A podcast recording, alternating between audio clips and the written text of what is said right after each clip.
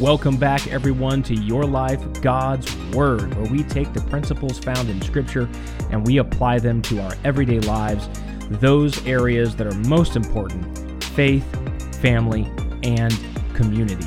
I can hardly believe that this is our 100th episode. And to commemorate, we are going to dive into our series on God's divine nature, also known as the Godhead. This is a massive topic and it is extremely controversial, so why not go ahead and take it up during our 100th episode? we are going to discuss different views on the Godhead and tie into some of our podcast episodes where we interview people who have differing views on God's nature we are going to dive into what the Bible teaches, looking at both the Old and New Testament. Throughout this series, we will discuss Jesus as the God man and what Scripture speaks of in his relation to the Father and to the Holy Spirit.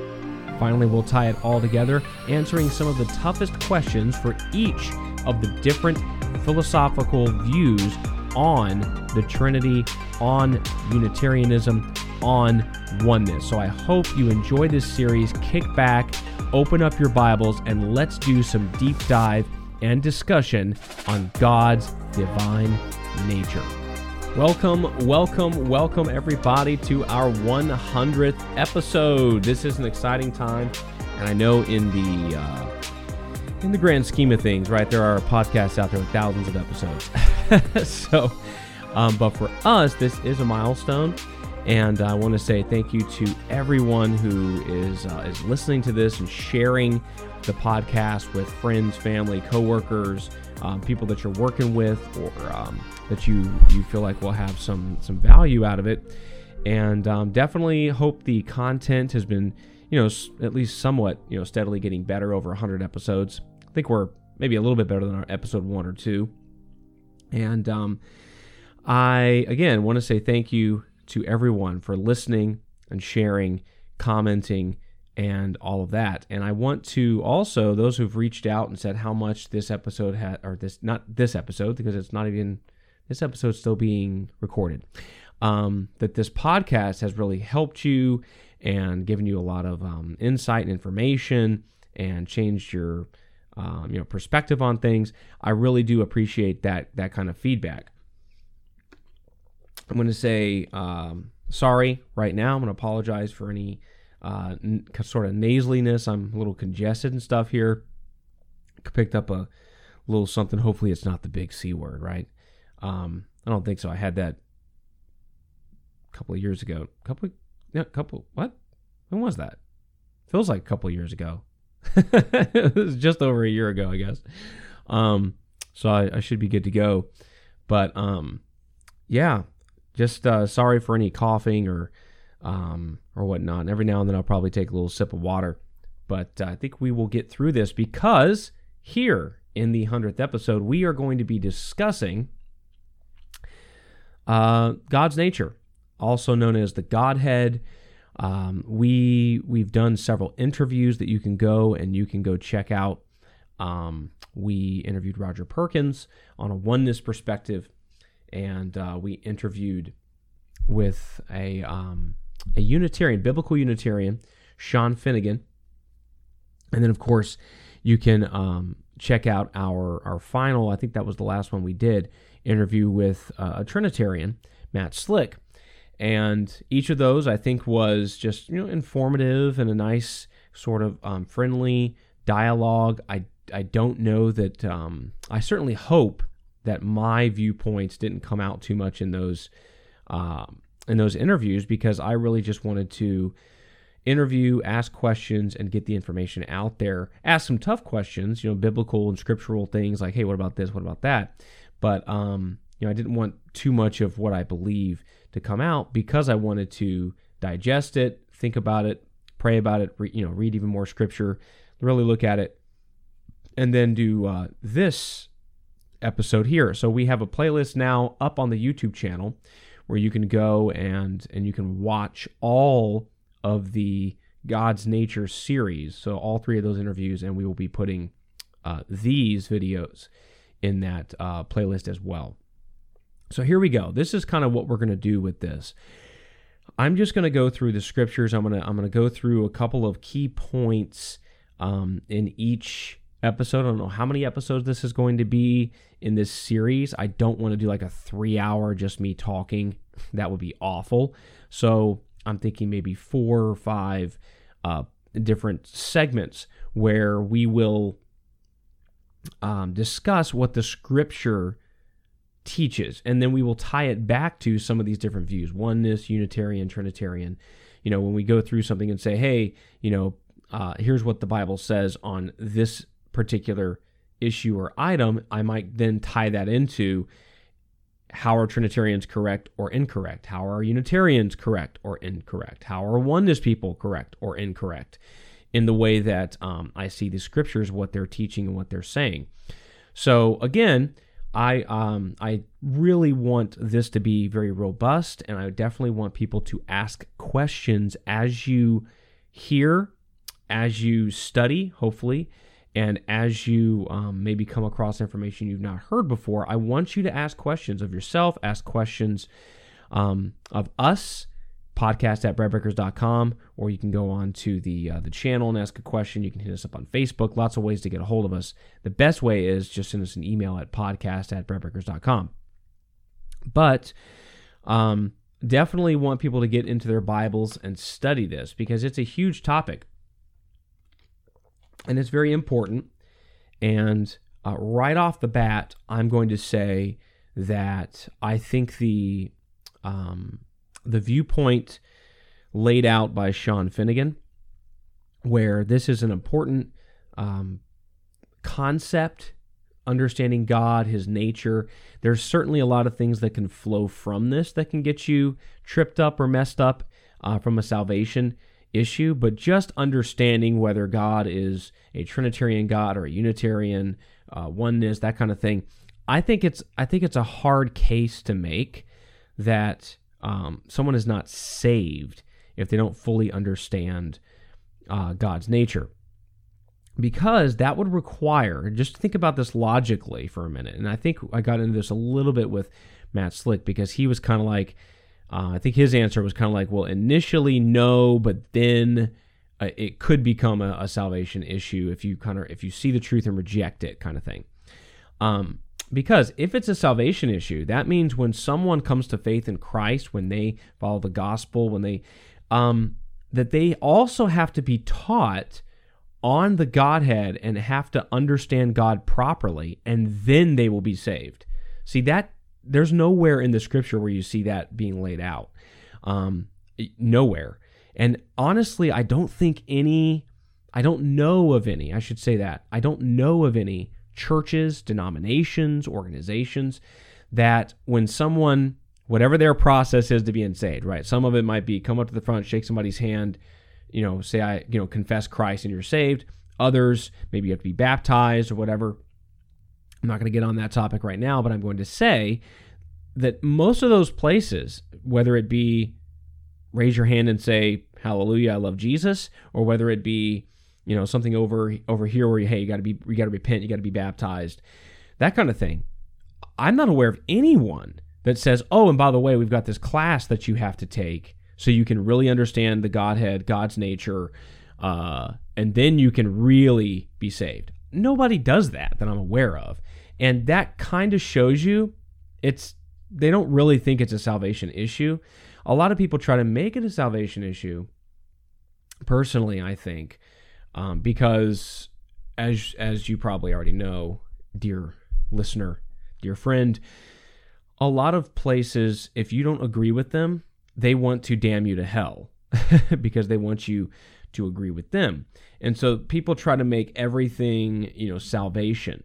People try to make everything necessary um, because a lot of Christians can't just agree to disagree and say, hey, we agree on some core principles here we agree on some some some major things, some major uh, scriptural. You know, just this can't budge. This can't be be uh, moved at all. There's no room at all to to agree to disagree. They can't say that on a few things and then say, hey, but there's a lot of things over here we can agree to disagree on, or we can continue to to have discourse on. most places just want everybody to kind of line up and agree with everything. And so, in order to do that, right, the, the most effective way is to make everything like a salvation issue. Like, if you don't do this, then you're not going to be saved. And I don't agree with that. And I've searched the scriptures, and I actually used to believe that that this was a salvation issue. And now I see uh, scripturally that there are things that this can lead to. Your understanding of God's nature could lead you into a direction that is an improper or, or false gospel or an improper response to the gospel. Um, that is certainly possible. But I, I think that people uh, can have different views um, on God's nature and still be in that classification that we would call as saved people. Um, I think one of the greatest examples of this, if you go to, uh, his name is Dale Tuggy, T U G G Y, I believe. I've got his book back here, one of his books back here. Um, he's got a podcast called The Trinities, plural, Trinities Podcast. And part of what he does is interview people that are Trinitarians but have different views on the Trinity uh, how it works, how they interrelate, um, and some of them are pretty. They're pretty different. Now they they all say, "Oh, we believe in the Trinity," but one Trinity differs so much from the other that it's not really the same thing. And so this is kind of where you get that. You know, people are Trinitarians, and you ask ten Trinitarians to explain the Trinity, you'll get ten different answers. Well, are they all saved just because they confess the Trinity, even though they have no idea what it means, right? This is where we get into people are saved by by man-made methods, and I don't think in the Scripture um, it's a it's a very easy case to make that you have to get this right or you won't be saved. I go back to my example of when someone is initially saved, do we, you know, they're snotting, they're crying, they're praying, they, you know, do we then say, hey, Time to get you into class on the Godhead. I don't think so. Um, so I'm happy to change my mind on that. I'm happy to, uh, if someone can show me scripturally uh, that that that is the, the case. The scripture I used to use is unless you believe I am He, you will die in your sins. But then when you go and you look at that, He's talking to them, and the I am He clearly seems to indicate I am the the Messiah, right? All right. Who am I? Who is Jesus? He's not saying, unless you believe I am God uh, in the flesh, then you will die in your sins. It, I don't. It, it's very difficult to make that case. And again, um, I used to believe that. So I'm happy to change my mind again if necessary, because ultimately all I care about is being being correct um, with the scriptures, rightly aligning with the scriptures. Now, First thing here, what is the Godhead when we when we use that term? Because I will I will use that term probably throughout this this discourse. It's just a term. Um, I think the King James version uses it the most, and I I kind of grew up using the King James a lot. So um, I've read you know I don't know 15 or so different versions of the Bible since then, but uh, and I don't use the KJV a lot anymore. I like Proverbs and Psalms. They just they just sound you know, just better in that Elizabethan English because they're more poetic. But I like other versions because they're more just common vernacular, you know. However, all that means is like God's deity or his divine nature. Um, and and a couple of things that we've already discussed, you'll if you go watch those interviews, the Unitarian view is basically that God is unitary or, or unitary. Un, a unit, unity. There's unity in God, a unity. Sorry. So Unitarian, unity being one. So God is one person, right? And Jesus was the image of that invisible God, though he was not God himself. He was the Messiah, the chosen one. He had all the prerogatives and things that God would lay on him. Uh, he has the anything that God says, right? So if God says he has the power to forgive sins, then he has the power to forgive sins. If God says he is the the propitiation for our sins, he is the sacrifice, then he's the sacrifice, right? One argument or one thing I've heard against Unitarianism is well, in order for uh, people, someone, uh, a sacrifice to pay for the sins of all mankind, then Jesus had to be more than just, I say, quote unquote, just a man. He had to be God. But the scriptures don't necessarily. That's like human reasoning, right? Um, again, I'm happy to change my mind, but the the idea that well, this is a an eternal, a a divine, um, cosmic justice that has to be met out. Therefore, it has to be a divine person that is sacrificed. I would say, or the divine judge can simply say, well, I say simply, but the divine judge can say, I will accept this sacrifice. I'll give you an example from the Old Testament. In the Old Testament, and we know that it pointed toward Jesus and all that, but for that time, God was satisfied for a year, right, sins being rolled over and everything, with the death of an animal. Uh, this is human sin. Why does the death of an animal do anything? Roll it forward, appease God for even a nanosecond because God said so, right? And that's the thing that a lot of people I think don't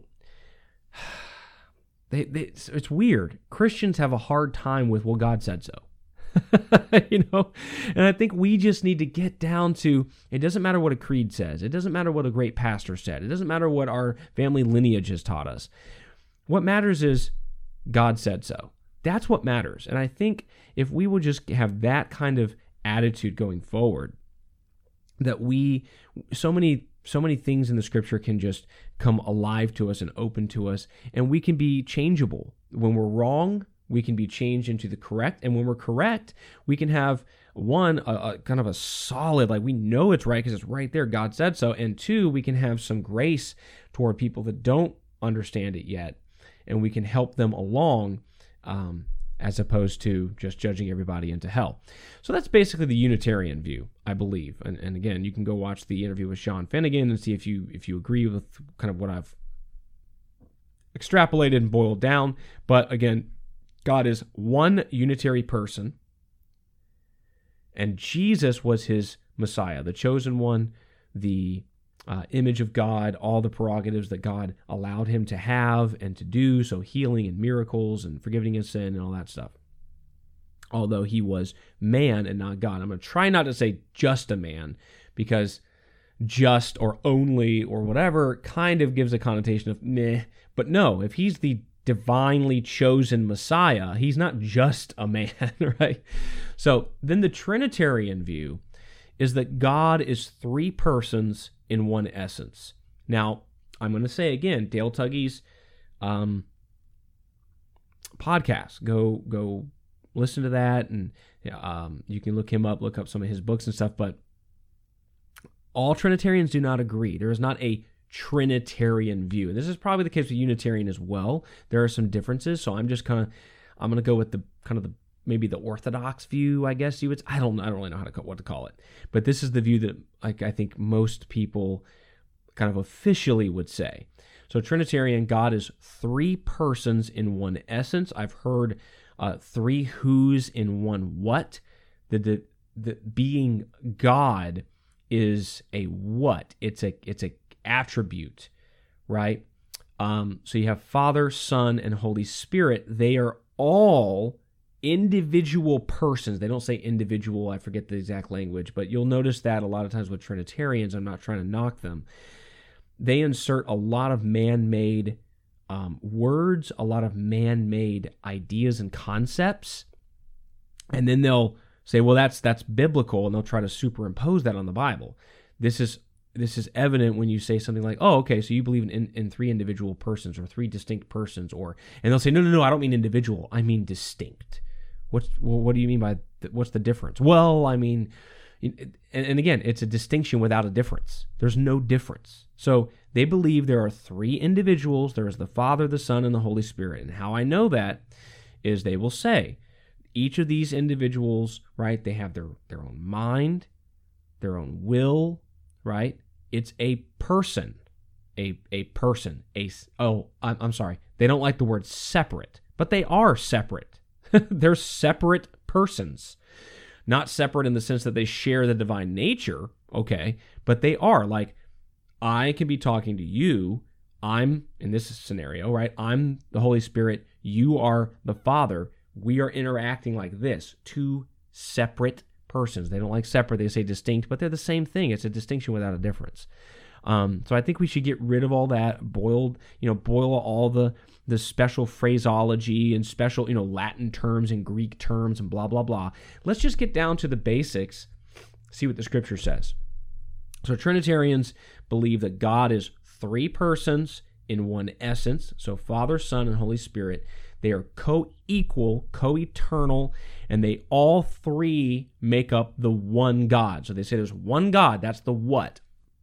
There's one God, one what? One God, but within that one God, there are three persons Father, Son, and Spirit.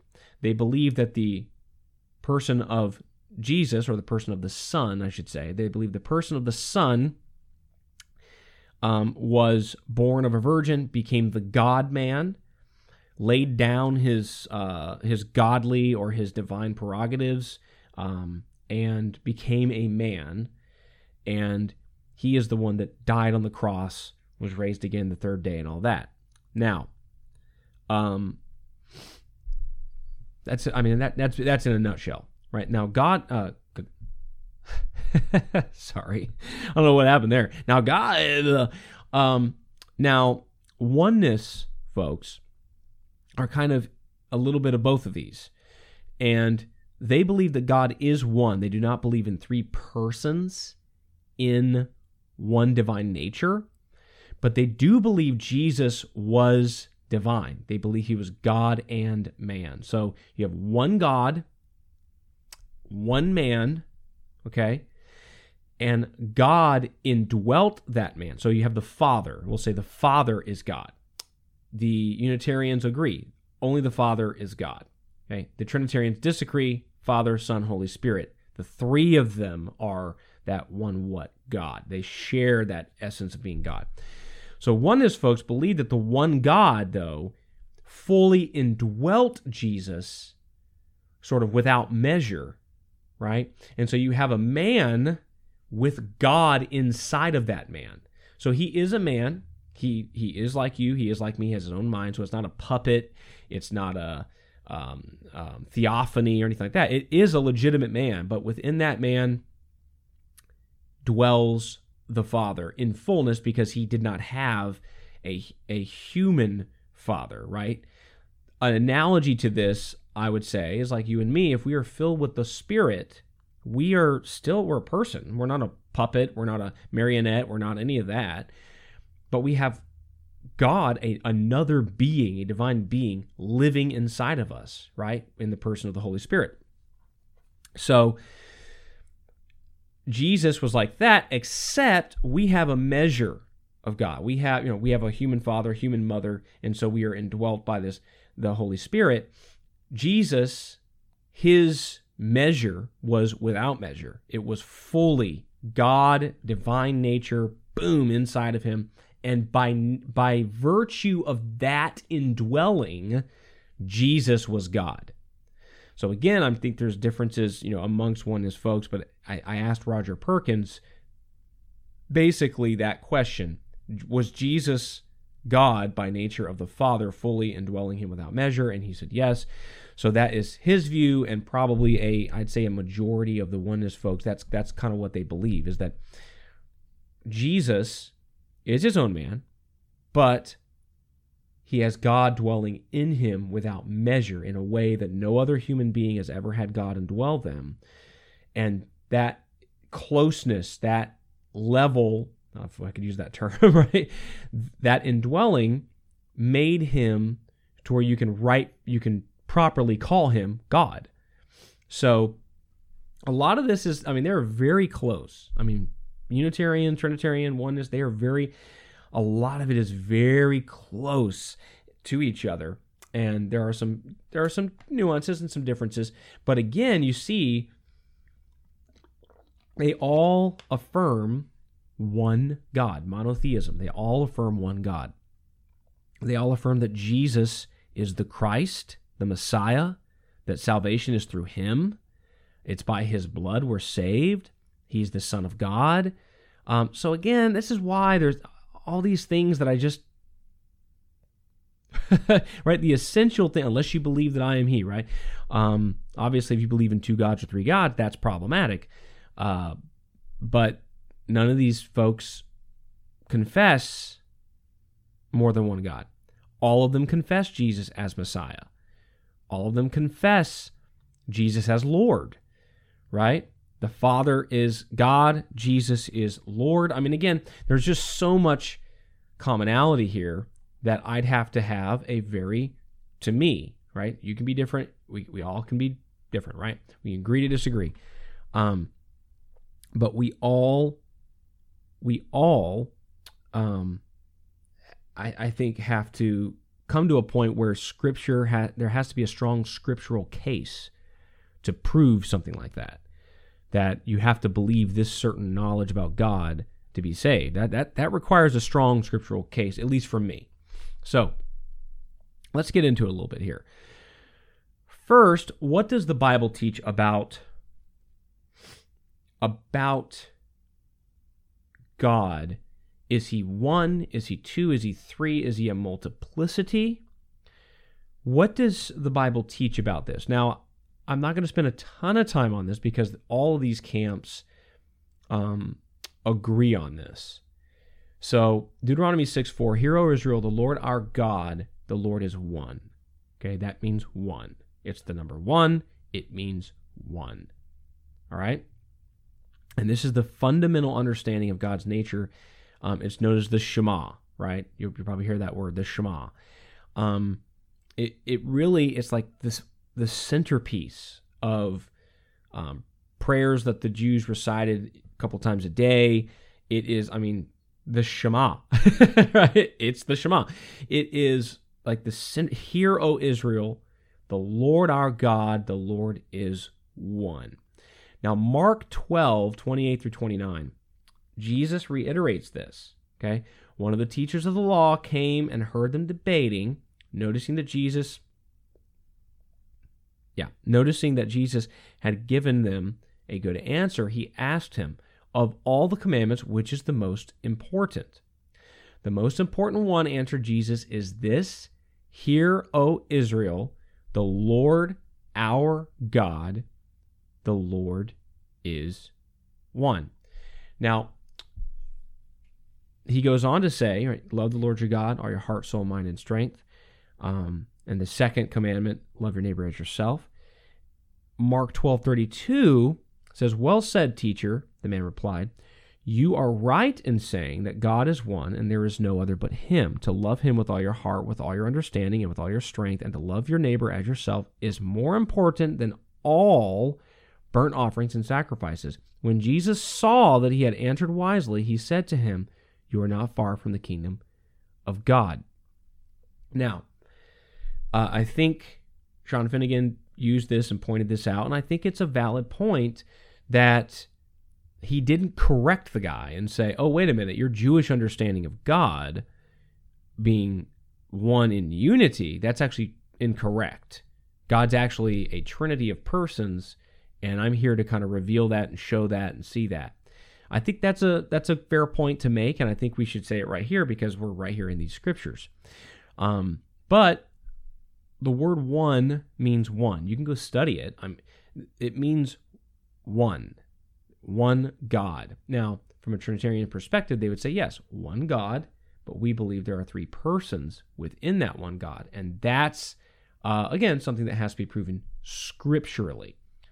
Uh, because throughout the Old Testament, it's one, one, one, one, one, one, one all the way through. Now, we'll get into that here. Isaiah 43, 10 through 11. You are my witnesses, declares the Lord, and my servant whom I have chosen so that you may know and believe me and understand that I am He. Before me, no God was formed, nor will there be one after me. I, even I, am the Lord, and apart from me, there is no Savior. So, no God before, no God after, and there is no Savior besides me. You see a lot of these, again, personal pronouns, the me, the the um, the declaration that I am the only one. Isaiah 44 8, do not tremble, do not be afraid, that I not proclaim this and foretell it long ago. You are my witnesses. Is there any God besides me? No, there is no other rock. I know not one. Isaiah 44 24, this is what the Lord says, your Redeemer who formed you in the womb. I am the Lord who has made all things, who alone stretched out the heavens, who spread out the earth by myself. Now he says he was alone when he stretched out the heavens, when he acted in creation. Isaiah 45 5, I am the Lord, there is no other. Apart from me, there is no God. Isaiah 46 9, remember the former things, those of long ago. I am God, and there is no other. I am God, and there is none like me. So there's none even like God. I am God. Malachi 2:10 have we not all one father did not one God create us why do we profane the covenant of our fathers by breaking faith with one another so over and over and over there is a singularity in God a unity in God there is but one God now this is affirmed again by all three of the folks that we um, that we interviewed and so I don't want to start getting the I don't want to start getting into the point where some people will will you know look at Trinitarians just be like, oh, you believe in three gods. Some Trinitarians absolutely do believe in three gods. When they start to explain it, it's like clearly three gods. So that's where we have to listen to what people believe and go to Scripture alone to dis- to determine and decide what is true. But the orthodox or the official understanding of all three of these different camps in divine nature um, belief systems is that God is one. There's only one. There's not tritheism or pantheism or anything like that going on. Uh, when you have Jesus, none of them, um, none of them believe or uh, try to assert that that is the creation of another God or anything of the sort. Um, it is a incarnation of the God that already existed for the for say Trinitarians and oneness. Um, for Unitarians, it's easy. He's a man, divinely, um, divinely born because God was the Father, but there's no infilling or indwelling uh, of the divine nature that makes him divine, right? But all of them, again, they're all pretty consistent on that. Now, if we do a quick survey in the New Testament, Romans 3:30, since there's only one God who will justify the circumcised by faith and the uncircumcised through that same faith. So, Romans 3:30, there's only one God. Galatians 3:20, a mediator, however, does not represent just one party, but God is one. Now, I will say a little caveat here. God is one what? God is one what? See, that scripture it says a mediator you've got a mediator in between two different parties does not represent he doesn't represent the mediator doesn't represent just one or two parties and in the context here maybe we should go read this verse in context this is galatians 3.20 let me go let me go look that one up real quick here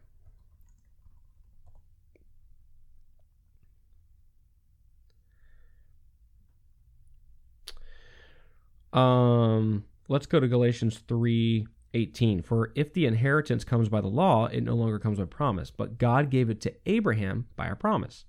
Why then the law? It was added because of transgressions, until the offspring should come to whom the promise had been made. And it was put in place through angels by an intermediary. Now, an intermediary implies more than one, but God is one. So, an intermediary between two parties, a mediator between two parties. Uh, but God is one. One what?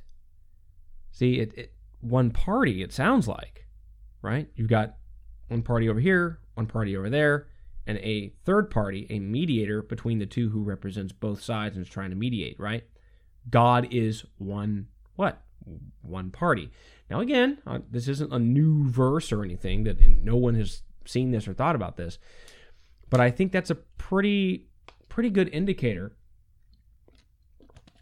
of um, of some of the biblical truth that we find in the God's nature um, deep dive we're doing. Ephesians 4 6 says, One God and Father of all, who is above all, who, sorry, who is over all and through all and in all. So this says there is one God and Father of all, right? Who is over all, through all, and in all.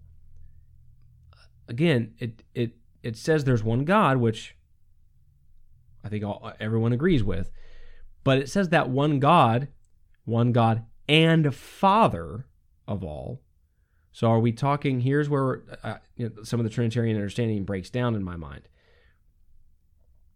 He's Father. It's the, we're talking about the one God. He's Father of all. Still talking about the one God who is the Father. So I would think that in, in that mindset, right? Then this is talking about the Father, who is over all, through all, and in all. So the Father indwells everyone. This is where we get into some of these distinctions, and it's like, how do you know who we're talking about here? What, you know, what what is the what is the hmm, what is the scriptural understanding? Because I would think it would say one God, Father, Son, and Spirit of all, who are over all, through all, and in all. Something like that, right? Because we're talking multiple here. And you just don't find that kind of language much um, in the New Testament. And so it's just kind of it's just kind of interesting. James 2:19, you believe there's one God. Good. Even the demons believe that and shudder. So you're doing about as good as the demons. That's you're doing great.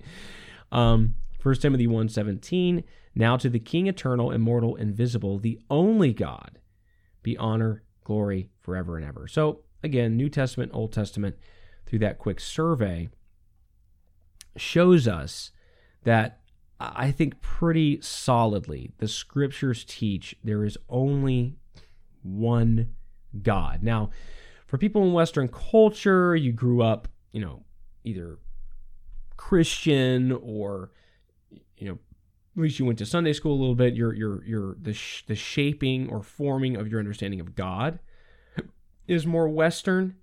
That's probably not that difficult to to grasp, but there are a lot of cultures where there are multiple gods or no God, right? In in religions, right? It's not there's no real actual being that's like um, aware and and cognizant and and active in creation, these kinds of things, right? So this really, if the scriptures are true, which of course I believe, and I think um, there's a very strong um, case for that, that the scriptures are the correct quote unquote religious book, right? I think the scriptures they they stand the the course of time, um, but that's not this Bible study series. Um, so we'll just take that for now. And if you have a question on that, please hit me up. But we see that God is not some force out there. It's not some essence just kind of, you know, in the ether somewhere out there. God is really just the culmination of all of us, all living things, just all together, and the whole universe. That is God. I mean, these kinds of concepts are things that people believe, and you just don't. You don't see that. You see God speaking through Isaiah, through Malachi. You see Him saying, right? There is no God beside me. I am the one who saves. I am the one who, you know, alone stretched out the heavens and spread out the earth. So that kind of obliterates things like deism, right? In deism, I don't know that God is really any kind of savior. He just kind of got everything started and then piece them out. Um, the religions that believe that there is no actual God, which I think, you know, I don't know all religions, but I, I think the that Buddhism is probably one of the more popular ones. That there isn't an actual deity in Buddhism, um, and there are others, but I think most of them are like more Eastern culture type of religions. Um, it also, you know, of course, any kind of religion that would that would show there are multiple gods, that any kind of polytheism, henotheism, right? All these different theisms, right? Pantheism and panentheism, panentheism, right? Those are there's no actual deity, so those are false. Um, there's a lot of just elimination that happens at this point. We see that monotheism is really the the, the true understanding of God's nature, and in, and specifically theism, right? Because this is a God that is a a, uh, a all powerful, you know, eternal, right? We read that in First Timothy, the the King, eternal, immortal, invisible, the only God, right? and of course, in the Isaiah readings, and this is all over the Bible. We could spend three days just going through scriptures like this. This is a very, very uh, summary reading, and it's because, again, amongst the God's nature debate and discussion, most of this is agreed upon. So there's no point like really hashing this out. Um, but that said, right, God is eternal, He's immortal, He's invisible, He's all powerful. You get that from these, you know, He created everything. He is the only Savior, the only rock, right? These are things that you can get from this survey of the scriptures and we get to basically theism. Um, now, I think in the next uh, the next episode here, we will discuss Jesus, uh, Jesus Christ. Now, I like the term God man. I, I like that term, and I know that uh, Trinitarians use it a lot. I think it's a very explanatory term. He is a God man. He is both God and man. Um, but I don't want to, you know, by using that term, make people think, oh, he's clearly a Trinitarian. Um, I, I, I don't really. Uh, again, you label me what I am. I'm not going to say what I am. I'm just going to say what I believe, and then you can put a label on me if you want. but I think labels cause problems. I think a lot of times people are a thing because that's just the label that someone put on them, but they don't even believe what that label says. I, you know, not to get too off, far off track, I think denominations are this way as well. You know, you've got uh, Baptists who don't even believe baptism is necessary. You've got Methodists who they don't even know what method makes them Methodist from way back in the day, right? You've got Pentecostals who, um, you know, there's a lot done and said and experienced on the day of Pentecost that is either overblown in some Pentecostal circles or it's underblown in some Pentecostal cir- circles. You've got um, Reformed folks who really uh, some of them have reformed their way right out of the Bible. They they'll say sola scriptura, and then much of their doctrine and much of their belief system really comes from creeds and confessions and things, and not so much from the scriptures. Although I'm sure they would say, well, the, the confession is based on the scripture. But see see again denominations they just don't they don't they don't capture and then you have non-denominational right which okay i'm non-denominational. Well what what does that mean? What kind of non-denominational? And so again i think it it'd be best not to have labels and just be like hey i believe what jesus and the apostles taught. That's the denomination i am. And uh, unfortunately there's just a lot of denominations that they veer away from what jesus and the apostles what they really taught. So again, I, am not huge on labels, although I'm not like some you know fanatic that's just against labels or something. Um, I'm just I'm not real big on them because a lot of times over, especially over time, they lose their explanatory power. I think you know at one time when you said Baptist, it meant those people that you know hold to a strong view of baptism. But nowadays, I don't think that's I don't think that holds. I think it holds for some Baptists, and I think there's others that it doesn't. Um, so so again, over time, I think uh, labels just get watered down.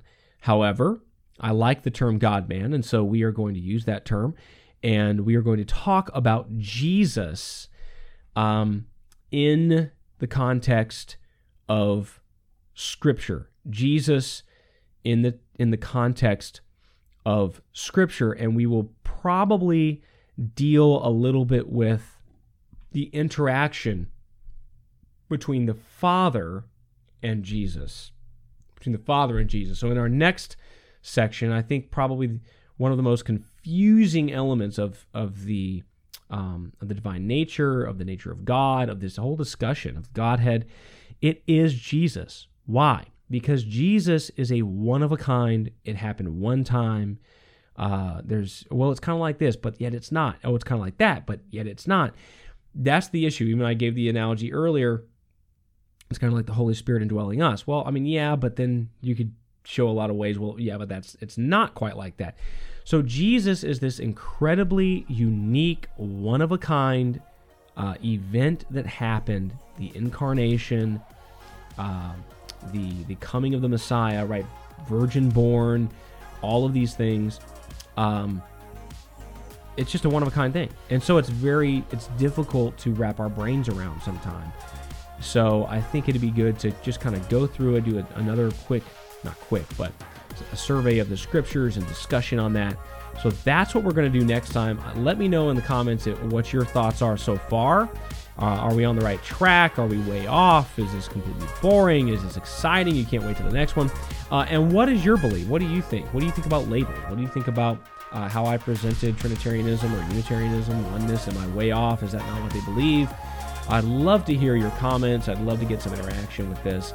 But we're going to leave it right here with that. Love you guys. God bless. Can't wait to catch you on the next episode.